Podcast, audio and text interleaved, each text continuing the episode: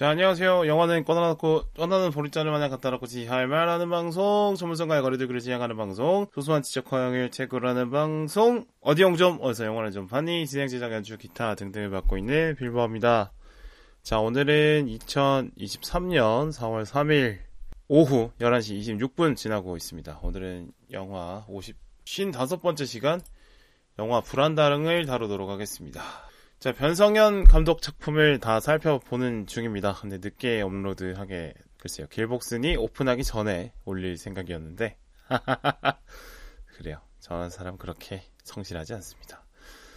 뭐, 이게 뭐 평생 그렇게 좀 살아왔기 때문에, 미룰 때 있을, 미룰 때까지 밀어보자라는 마음으로 그렇게 살아왔고, 그래서 많은 것들이 이미 많이 밀려 있기도 해요. 그죠? 근데 성격이 잘 안 바뀌더라. 어, 지금 제가 변성현 감독의 작품 네 가지 중에 불안당, 킹메이커, 길복순까지 모두 봤고요. 오늘은 이제 불안당을 얘기할 건데, 어, 글쎄요. 다 보니까 어, 추구하는 메시지가 어느 정도 겹치는 것 같긴 합니다.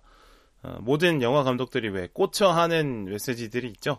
뭐 봉준호는 사회 계급적인 메시지를 좋아하는 것처럼, 뭐 데미안 샤젤 감독이 이제 남들이 못다 이룬 성취를 이루는 것이 행복하냐 아니면 안정적인 것 삶을 사는 것이 행복하냐 라는 질문을 하는 것처럼 네.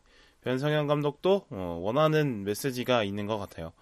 음, 뭐 제가 생각해 보건데 운명에서 벗어나려고 하지만 결국 벗어나지 못하는 사람들의 이야기를 다루고 싶어 하는 것 같습니다.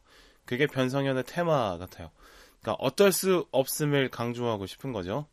자, 주어진 운명 때문에 어, 벗어나고자 운명에서 벗어나고자 발벗고 아둥바둥 거려봐도 다시 제자리에 와 있는 상황에 대한 아쉬움들을 얘기하고자 하는 것 같습니다. 자, 킹메이커의 창대는 그림자에서 벗어나서 빛 앞에 서고 싶었지만 그렇게 못했죠. 그리고 불안당의 현수는 어머니 수술시켜 드리고 경찰로도 성공하고 싶었지만 결국엔 경찰로도 돌아가지 못하게 됐고 자신을 아껴주던 어머니 뭐 재호 전부 다 잃게 됐죠. 네. 그렇습니다. 결과적으로 자신을 경찰로 되돌려줄 수 있는 천팀장도 스스로 분노로 죽여버렸으니까 자신이 원하던 바를 전부 다 이루지 못하게. 그래서 길복순도 이디오님과 음, 금요일에 녹음하면서 말을 하겠지만 운명의 강력함 앞에 또 좌절하는 인간의 모습을 또 그리는 것 같아요. 자, 이런 어쩔 수 없는 운명의 강력한 힘에 굴복하는 한낱 나약한 인간을 표현하는 것이 변성현의 테마인 것 같다라는 생각을 합니다.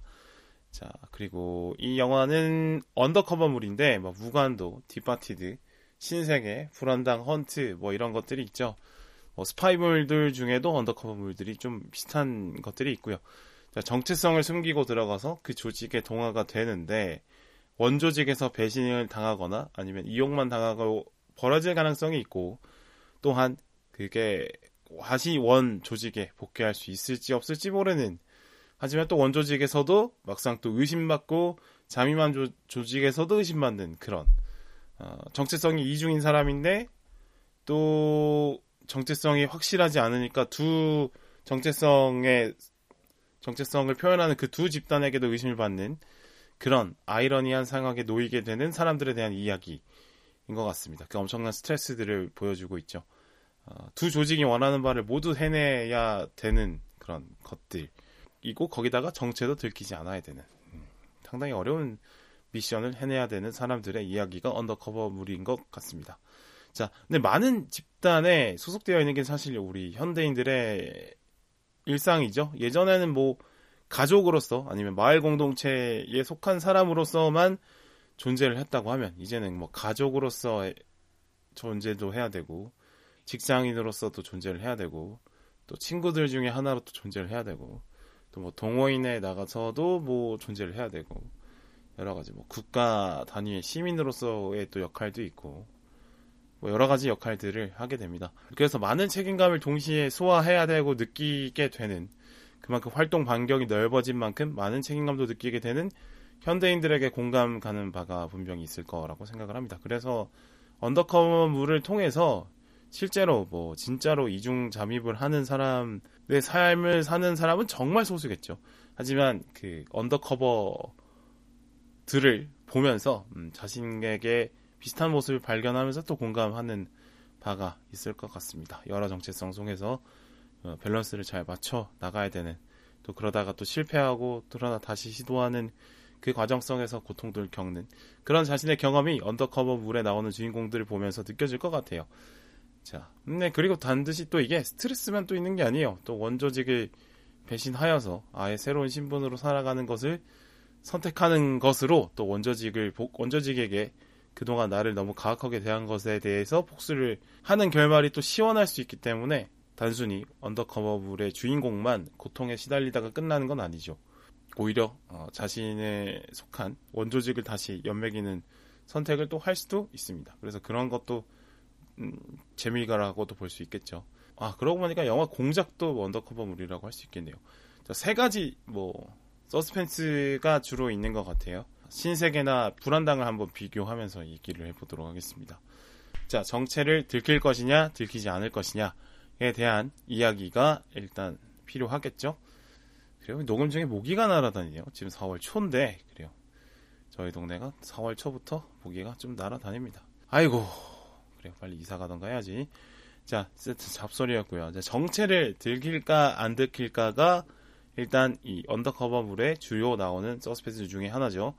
어, 불한당의 임시완 같은 경우는 이제 설경구에게 빨리 들킬까 빨리 들켜버리죠. 그런데 그걸 이, 이걸 스스로 고백하는 것이 다른 undercover 물과 좀 특이한 점이죠.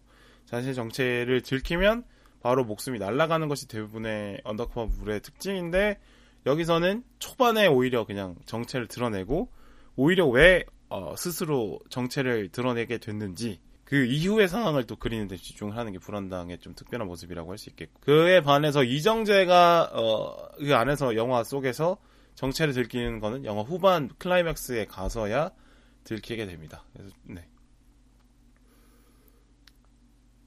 그리고 이제 이 들킨 후의 상황에서도 어, 어 그걸 들킬 그 undercover라는 것을 알게 됐을 때 그 undercover 주인공의 생사여탈권을 갖고 있는 그 인물이 그 주인공을 살려둘까 말까를 또 이제 긴장감 있게 볼 수 있게 되는데 불한당에서는 한재호가 애초에 더 빨리 undercover인 걸 알고 있었고 그리고 자신을 위해 일하도록 만들기 위해서 세팅이 되었다는 거를 알려주면서 그걸 좀 풀어가고요.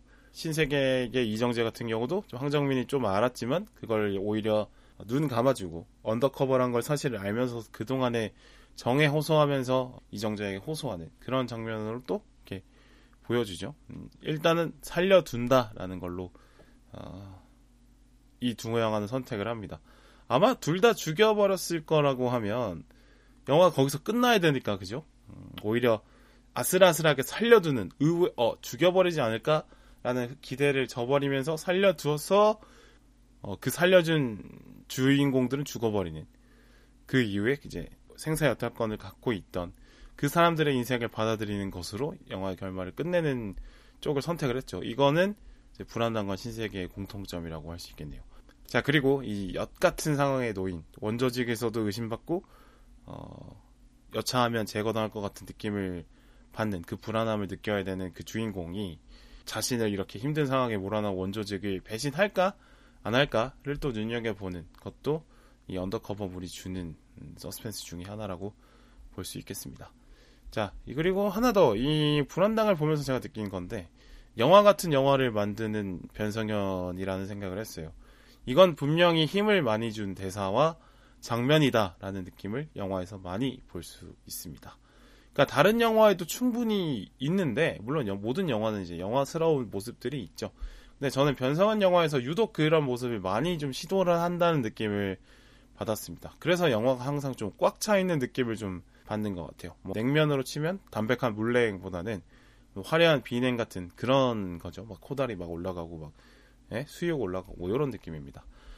어, 한정된 시간을 극복하기 위해서 음, 몇 초의 안에 짧은 대사, 표정, 구도로 많은 것을 정단하는 것이 이제 영화의 특징인데 이런 장면들이 불안당에서는 유독 많다는 거죠. 음, 영화 속 얘기를 한번 예를 들어보자면 교봉 고병갑이 이제 김희원 배우가 역할했던 고병갑이 회식 자리에서 우리가 선창할 때 남이가 우창을 하는 후 부하가 한 명뿐인 거를 보여줘요. 이 장면을 통해서 고병갑의 좁은 입지 그리고 삼촌이 고병철을 제껴버린 이후에 오히려 대려 입지가 좁아져 버린 음, 그걸 고병갑의 현재 위치를 그 하나 건배사 장면으로 보여주고 있는 거죠. 음, 참 고병갑은 슬픈 인물인 것 같아요. 네, 주인공들에 숨어 있지만 어쩌면 계속 2인자의 자리에 머물다가 죽어가는 그런 불행한 인물을 잘 표현한 것 같습니다. 어떻게 보면은 제호에게 가장 헌신적인 조력자인데도 불구하고 제호는 병, 병가비를 믿지 않죠. 네. 그리고 또 하나의 장면, 현실적인 세계보다 좀 더 강조된 조명을 사용하고 색감을 사용하고 효과를 사용하려고 하는 것들, 그런 표현 같은 것들. 음, 그래서 중요한 장면에 힘을 강렬하게 주려고 많이 시도를 하고 있습니다.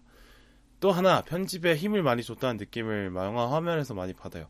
그러니까 뭐 화면 분할은 아니지만 뭐 화면 분할 같은 느낌을 주는 그런 것들을 좀 변성현 감독이 많이 사용하는 것 같더라고요. 음, 그러니까 인물 화 인물들을 화면 양옆에 대칭적으로 놓거나 아니면은 구조물 자체를 분할선으로 사용하는 경우들이 좀 있더라고요. 어, 불안당의 경우에는 한재호가 첫 등장할 때 빨간 스포츠카를 타고 나오는데 빨간 스포츠카를 위에서 보는 시선에서 보면 그 스포츠카의 옆 선이 어, 화면 정중하게 위치하도록 해서 결국에는 화면 분할 선의 역할을 하고 있죠. 한재호는 그 차 안에서 발벗, 발뻗고 이제 느긋한 표정으로 있는 걸 보여주는데, 근데 이게 영화 마지막에 다시 나옵니다. 조연수가 모든 주변 인물들을 다 죽여버리고 난 후에 아예 멘탈이 나가버린 표정으로 그러나 자세는 같게 하면서 똑같이 빨간 스포츠, 스포츠카 위에 발 뻗고 누워있는 모습. 역시나 빨간 스포츠카는 분할선의 역할을 하는 모습. 이런 거를 좀 사용한다는 거죠. 음, 킹메이커에서도 그런 장면이 나오죠. 어, 영화 청와대 집무실 문이 그 화면 분할선 역할 하면서 그 김영욱 역할을 했던 윤경호 배우가 복도에서 집무실로 들어가기 전 후에 표정이 달라져 있는 것을 이제 표현하는 그 장면에서도 구조물을 화면 분할선으로 쓴 걸 보여줄 수 있습니다. 그러니까 이거는 그냥 다른 영화 같은 경우는 컷다 컷으로 보여줄 수도 있었던 것 같아요. 아까 이제 문씬 같은 경우는 나눠서 찍어서 들어갈 때 한번 보여주고 나올 때 한번 보여주는 걸로 처리를 할 수 있음에도 불구하고 그냥 그걸 똑같이 카메라는 그대로 걸어놓고 인물이 넘나드는 동안 넘나들 때 그 인물의 처지가 바뀌는 걸로 표현을 하는 것들 이런 어떤 영화에서만 보일 것 같은 그런 미장센 하나로도 어, 표현을 해서 많은 시간을 절약하려고 하는 시도들이 많이 보인다는 겁니다. 그리고 영화에 특정하게 힘을 주는 대사도 확실하게 있어요. 뭐 불안당 같은 경우는 나 형, 나 경찰이야. 라는 이 짧은 대사인데 대사를 치기 전에 그 임시완의 표정을 좀 클로즈업 많이 하고 호흡이 가빠지는 걸 좀 보여주고 동공이 흔들리는 걸 또 보여주면서 이 대사에 힘을 많이 줍니다. 그러니까 이 대사가 상당히 의미가 있는 게 형 나 경찰이야 이 짧은 대사가 undercover가 스스로 undercover임을 밝히는 사실은 편 일반적인 기대에서 완전 어긋나는 거잖아요. undercover는 당연히 자신이 들키지 않으려고 노력을 하는 사람들인데 그걸 오히려 밝힌다? 어 그럼 이 영화는 뭐지? 하게 만드는 대사. 이기 때문에 또 조연수라는 사람의 운명을 보여주는 대사이기 때문에 아주 중요한 대사죠. 이 영화를 관통하는 대사기도 합니다.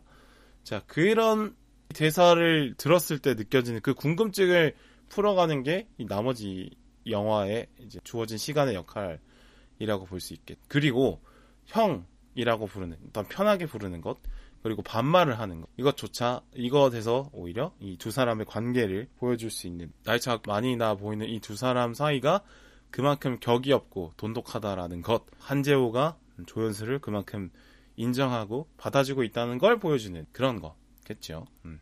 그만큼 또 반대로 조연수가 한재호를 편하게 생각한다는 것도 보여주는 이 짧은 대사를 통해서 많은 것들을 표현하는 것. 그리고 한재호의 또 대사가 있죠. 사람을 믿지 마라. 상황을 믿어야지.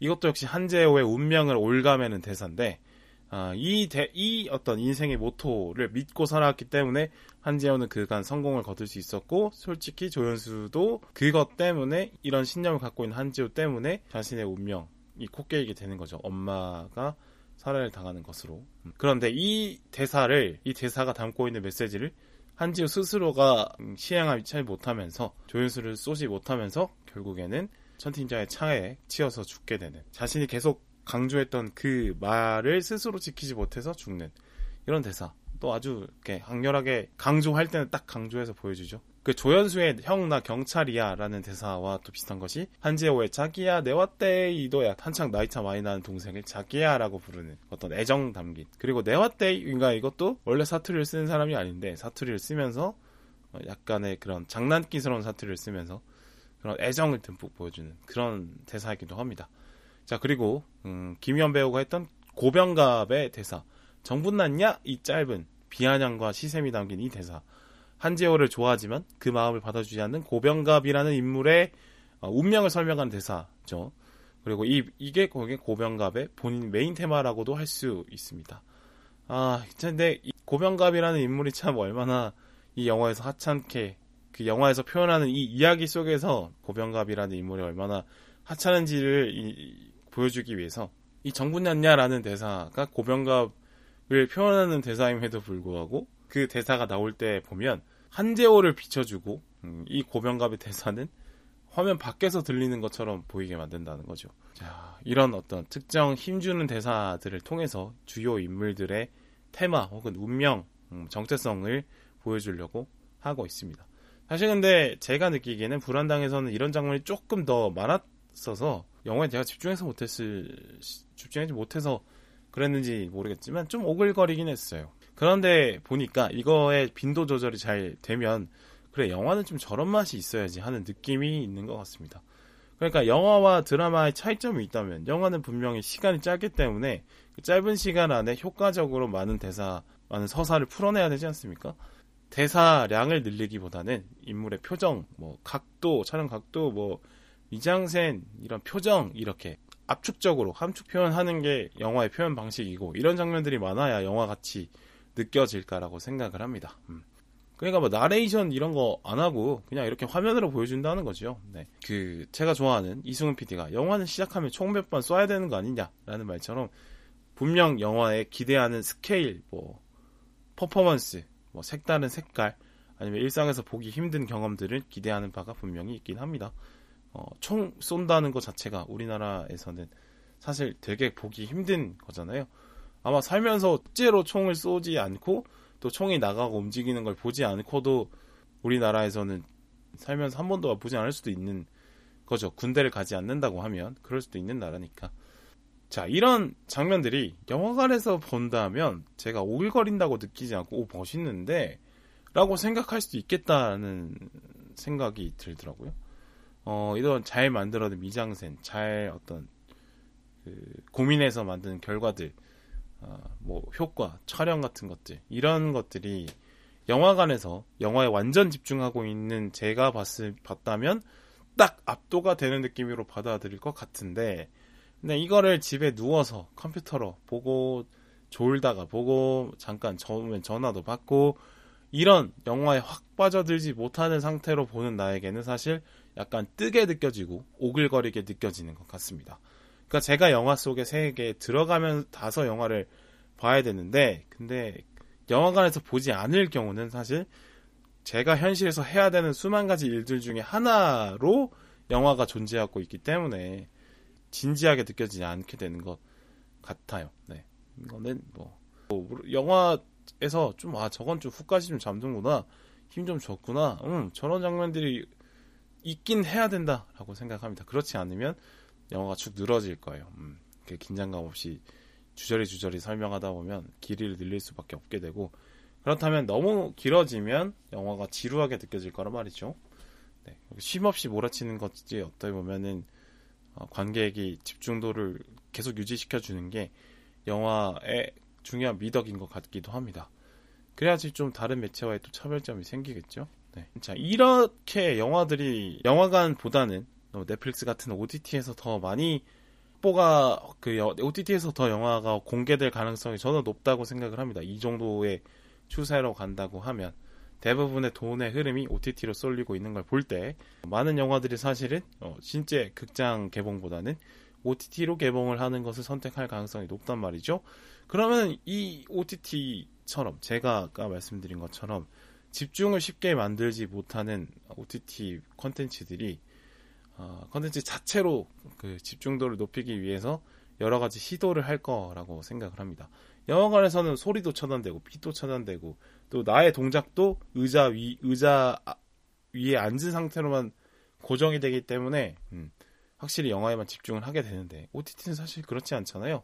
배경이 계속 바뀔 수도 있고 내가 뭘 하면서 볼 수도 있고 이렇기 때문에 어쨌든 컨텐츠 자체로 몰입감을 줄 수 있어야 된다. 환경에 도움을 받지 못한다. 이 상황에서 OTT 영화들은 어떤 선택을 할지 정말 집중도가 잠깐만 낮아져도 다른 컨텐츠를 시청자가 선택할 수 있단 말이죠. 아 영화 지겹네 그냥 유튜브나 볼까 이럴 수도 있고 아 영화 좀 지겹네 그냥 다른 OTT 가서 왜 예능이나 볼까 이렇게 될 수 있다라는 거죠.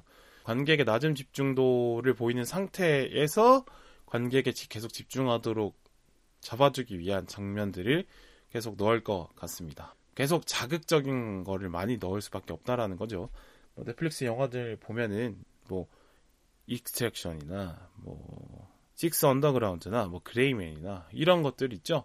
그러니까 자극만 한창 있는데 뭔가 보고 나서 별 내용이 안 느껴지는 시간은 잘 가는 물론 시간은 잘 가는 것만 해도 일단 영화로서의 기본 할 일은 했다고는 생각을 하지만 사실 그런 것만 노리다 보면 이제 영화가 그것만으로는 사실 충분히 했다라고 얘기하면 영화에게 더 기대할 바가 없어지기 때문에 어쨌든 뭐 기본 했지만 아쉬움은 않는 영화들이죠. 뭐 그레이맨 같은 것들이 그래요. 그러니까 넷플릭스에서도 초기처럼 이제 로마처럼 전개도 느리고 대사도 별로 없고 담담하게 느껴가지만 그런데 이 한 여인의 운명을 그대로 보여주면서 감동을 주는 이런 담백하지만 울림이 있는 그런 작품들이 넷플릭스에서 사랑을 받을 수 있을지는 좀 지켜봐야 될 것 같다는 생각을 하게 됐습니다. 그렇습니다. 자, 영화 내용 얘기는 여기까지 하고 댓글 및 후원 소개하면서 마무리하도록 하죠. 자, 소대가리님이 3,000원 후원해 주시면서 판타지를 동경하고 유년기를 지나서 그 혀, 세계를 현실의 이면으로 보는 저로 성장을 했다라고 좋은 평가해 주셨고 멋지다고 얘기도 해주셨네요. 그런 Dungeon and Dragon은 극장보다는 OTT로 기다릴 것 같다라고 말씀을 해주셨습니다. 어, 일단은 뭐 좋게 평가해 주셔서 감사하고요. 어, 사실은 이제 Dungeon and Dragon이 오락물로서는 잘 빠진 영화이기 때문에 이거에 대해서 뭐 특별하게 뭐 더 다른 해석을 내놓거나 뭐 그렇다고 뭐 까는 까기에는 뭐 잘 빠진 작품이기도 해서 내용이 좀 그냥 그래서 뭐 판타지에 대한 이런저런 얘기를 한 것 같은데 그걸 재밌게 들어주신 것 같네요. 감사합니다. 뭐 Dungeon and Dragon은 뭐 극장에서 보실 수 있으면 극장에 보셔도 되고 OTT에 뜨면 그때 봐도 저는 괜찮다라고 생각을 합니다. 네, 시간을 잘 가도록 잘 이렇게 어, 흥미롭게 만든 영화라고 생각해요. 네, 그렇게 다음에 나이트 시네마님이 또 댓글을 남겨주셨는데 D&D를 음, 소재로 역사 이야기와 K-팝 이야기를 들을 수 있는 거는 제 방송밖에 없다라고 칭찬을 해주셨어요. 아유 또 감사드리겠습니다. 부끄럽네요. 뭐 아까 말씀드렸지만 음, 이 Dungeon and Dragon 도둑들의 명예 그 자체로는 이야기를 할 거리를 많이 찾지 못해서 그래서 이런저런 생각을 했던 것 같은데 그게 이제 역사 얘기도 하고 역사 자체가 세계관 역할을 한다 이런 얘기 했었죠. 그리고 또 K-팝 자체가 폭넓은 어떤 K 컨텐츠 안에서는 세계관 생성 역할을 하는 것 같다. 뭐 이런 것도 말씀을 드렸습니다. 뭐 이런저런 생각 해보는 거죠. 그게 얼마나 현실성이 있고 논리성이 높고 그런지는 그렇게 중요하게 생각하지 않으려고 좀 합니다. 왜냐면 저는 뭐 어차피 즐기려고 만드는 컨텐츠이기 때문에 엄숙하게 뭐 학술을 하는 것도 아니어서 제 생각하는 대로 나름의 어떤 고민을 통해서 이렇게 좀 어디서 듣지 못한 생경한 이야기라고 해도 좀 도발적으로 하려고 해보는 것 같아요. 제가 갖고 있는 창고가 조금씩 털려나가는 느낌이라 공부도 열심히 좀 챙겨야겠다는 생각을 하게. 자, 이렇게 댓글 소개까지 마쳤고, 제 다음 영화로 돌아오도록 하겠습니다. 감사합니다.